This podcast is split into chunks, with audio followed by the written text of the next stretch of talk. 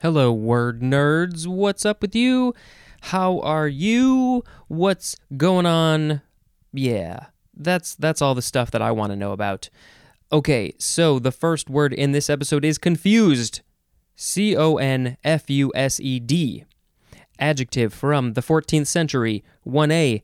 Being perplexed or disconcerted, as in the confused students. If you are confused by this podcast or anything I say or whatever, you can go ahead and let me know. Send me an email, dictionarypod at gmail.com. Maybe some of you don't have an email address, and that's why nobody's emailing me. Are you on Twitter? Are you on Instagram? Uh, you can follow me at dictionarypod. But maybe I need to keep up with the times and have accounts with other things so you have other ways to contact me. I don't know how to do that. Find a way to let me know. What should I do? Anyway, I hope you're not confused. 1b. Disoriented with regard to one's sense of time, place, or identity, as in the patient became confused.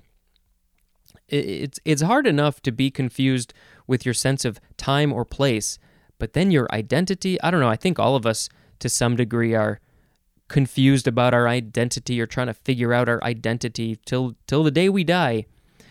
Okay, number 2, a synonym is indistinguishable, as in a zigzag, crisscross, confused trail.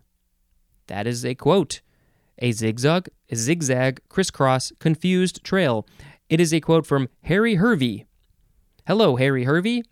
Number three, being disordered or mixed up, as in a contradictory and often confused story.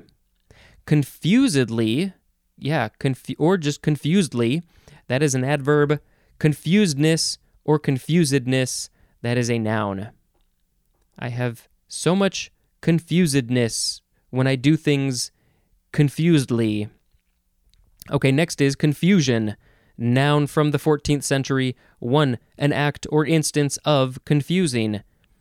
Uh, as in, confusion of the issue. 2a. The quality or state of being confused as in try to relieve their confusion. I hope, I hope that their confusion is relieved. Mm, 2b, a confused mass or mixture, as in a confused of voices? Wait, is this right? Oh no, I, I mixed up the word. I see, I, I got confused. A confusion of voices. Uh, and yeah, so try to relieve their confusion. A confused mass or mixture is to be a confused, no, a confusion of voices. Oy, yo, yo, you guys are probably extra confused because I keep on messing things up. Okay, confusional is an adjective. Uh, yeah. Okay, next we have confutation. Confutation. It is a noun from the 15th century. 1. The act or process of confuting. And the synonym is refutation. Number 2. Something as an argument or statement that confutes.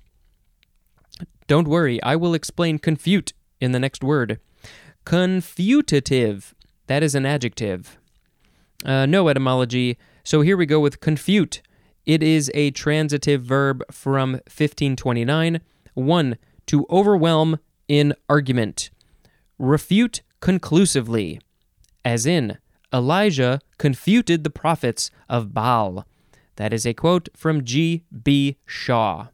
I don't know who Elijah is in this case. I don't know who the prophets of Baal. Baal is spelled B A A L, so I'm just guessing on the pronunciation. And number two is obsolete. The synonym is confound. Confuter is a noun. Hmm, so this is from the Latin confutare, which means to check or silence. Hmm. So yeah, to overwhelm an argument, refute conclusively. Uh, okay, all right. I will not remember this, but I think it's a good one to know. Next is C O N G. It is an abbreviation for Congress or Congressional. Next is Conga. I guess some people say Conga. C O N G A was his name. Oh, noun from 1935. One, a Cuban dance of African origin involving three steps followed by a kick and performed by a group usually in single file. And uh, I never really thought about it, but I uh, I'm glad that they have the spe- the specifics of three steps, kick, three steps, kick. Uh, number two, a tall barrel shaped or tapering drum of Afro Cuban origin that is played with the hands. I, we used to own a couple of conga drums. It's fun to play. Um, oh, what was I just see? I saw was it a movie, a TV show, something podcast? I don't I don't remember. Something about a conga line that you just keep on going till the end of time. I do not remember where this was, but uh, you know, you you probably should jump into a conga line if everybody is is going. Oh, I feel like it was in a TV show. I can't remember where I saw this. They just started a conga line and it just kept on going for a while. Okay, this is an American Spanish word, probably from the feminine of Congo, C O N G O. That is, it means black person uh, in American Spanish. Is that right? Okay. Uh, which is from Congo with the capital C, which is the region in Africa. So I'm a little bit confused by that. Uh, like, I know the Congo in Africa. So then in American Spanish, did they take that word and just say, oh, well, that just means black person? Or did it, who, where, what? I'm a little confused. And then how, how did that become the drum? How did the feminine version of that become a dance and or a drum? Anyway, I'm going to put in an audio clip of the drum here.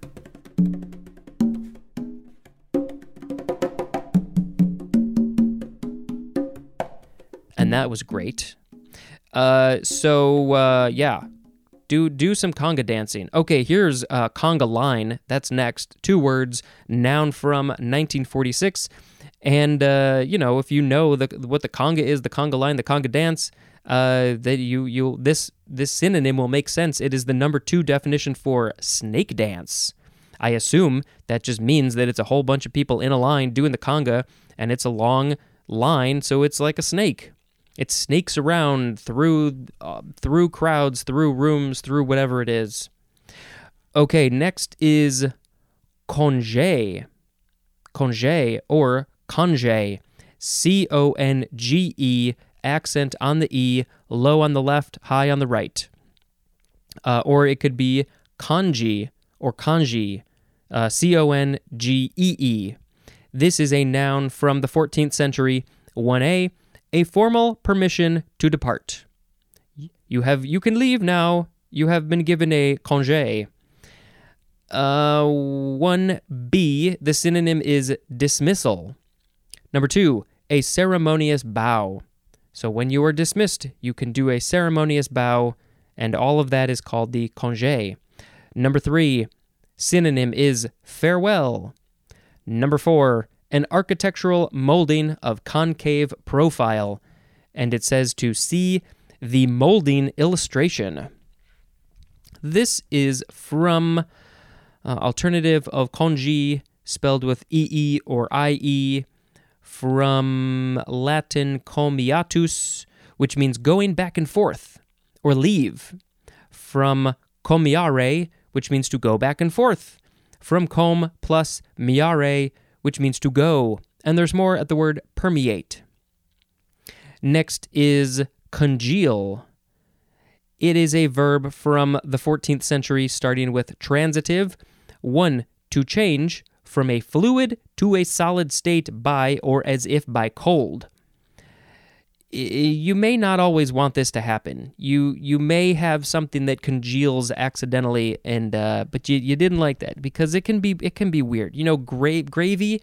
If gravy congeals, that's weird then you gotta you gotta reheat it. You don't want to eat congealed gravy, do you? I don't know. Maybe some people do. Bowl of gravy. Uh, number two, to make viscid or curdled, and the synonym is coagulate. Three, to make rigid, fixed, or immobile. Intransitive definition, to become congealed. Synonym is solidify. Congealment is a noun. Uh, let's see, it is from the Latin congelare, which is com plus gelare, which means to freeze. And there's more at the word cold. Next is congee, C O N G E E. Noun from 1930, porridge made from rice. I have heard of it. I don't know if I've ever had it. Uh, this is uh, from the Tamil word K A N C I. Uh, that is water from cooked rice. So you cook the rice, and then is it is it the leftover water? Hmm. Or you you add in a whole bunch of extra water, so it becomes like a, a watery cooked rice, and that's why it's a porridge made from rice.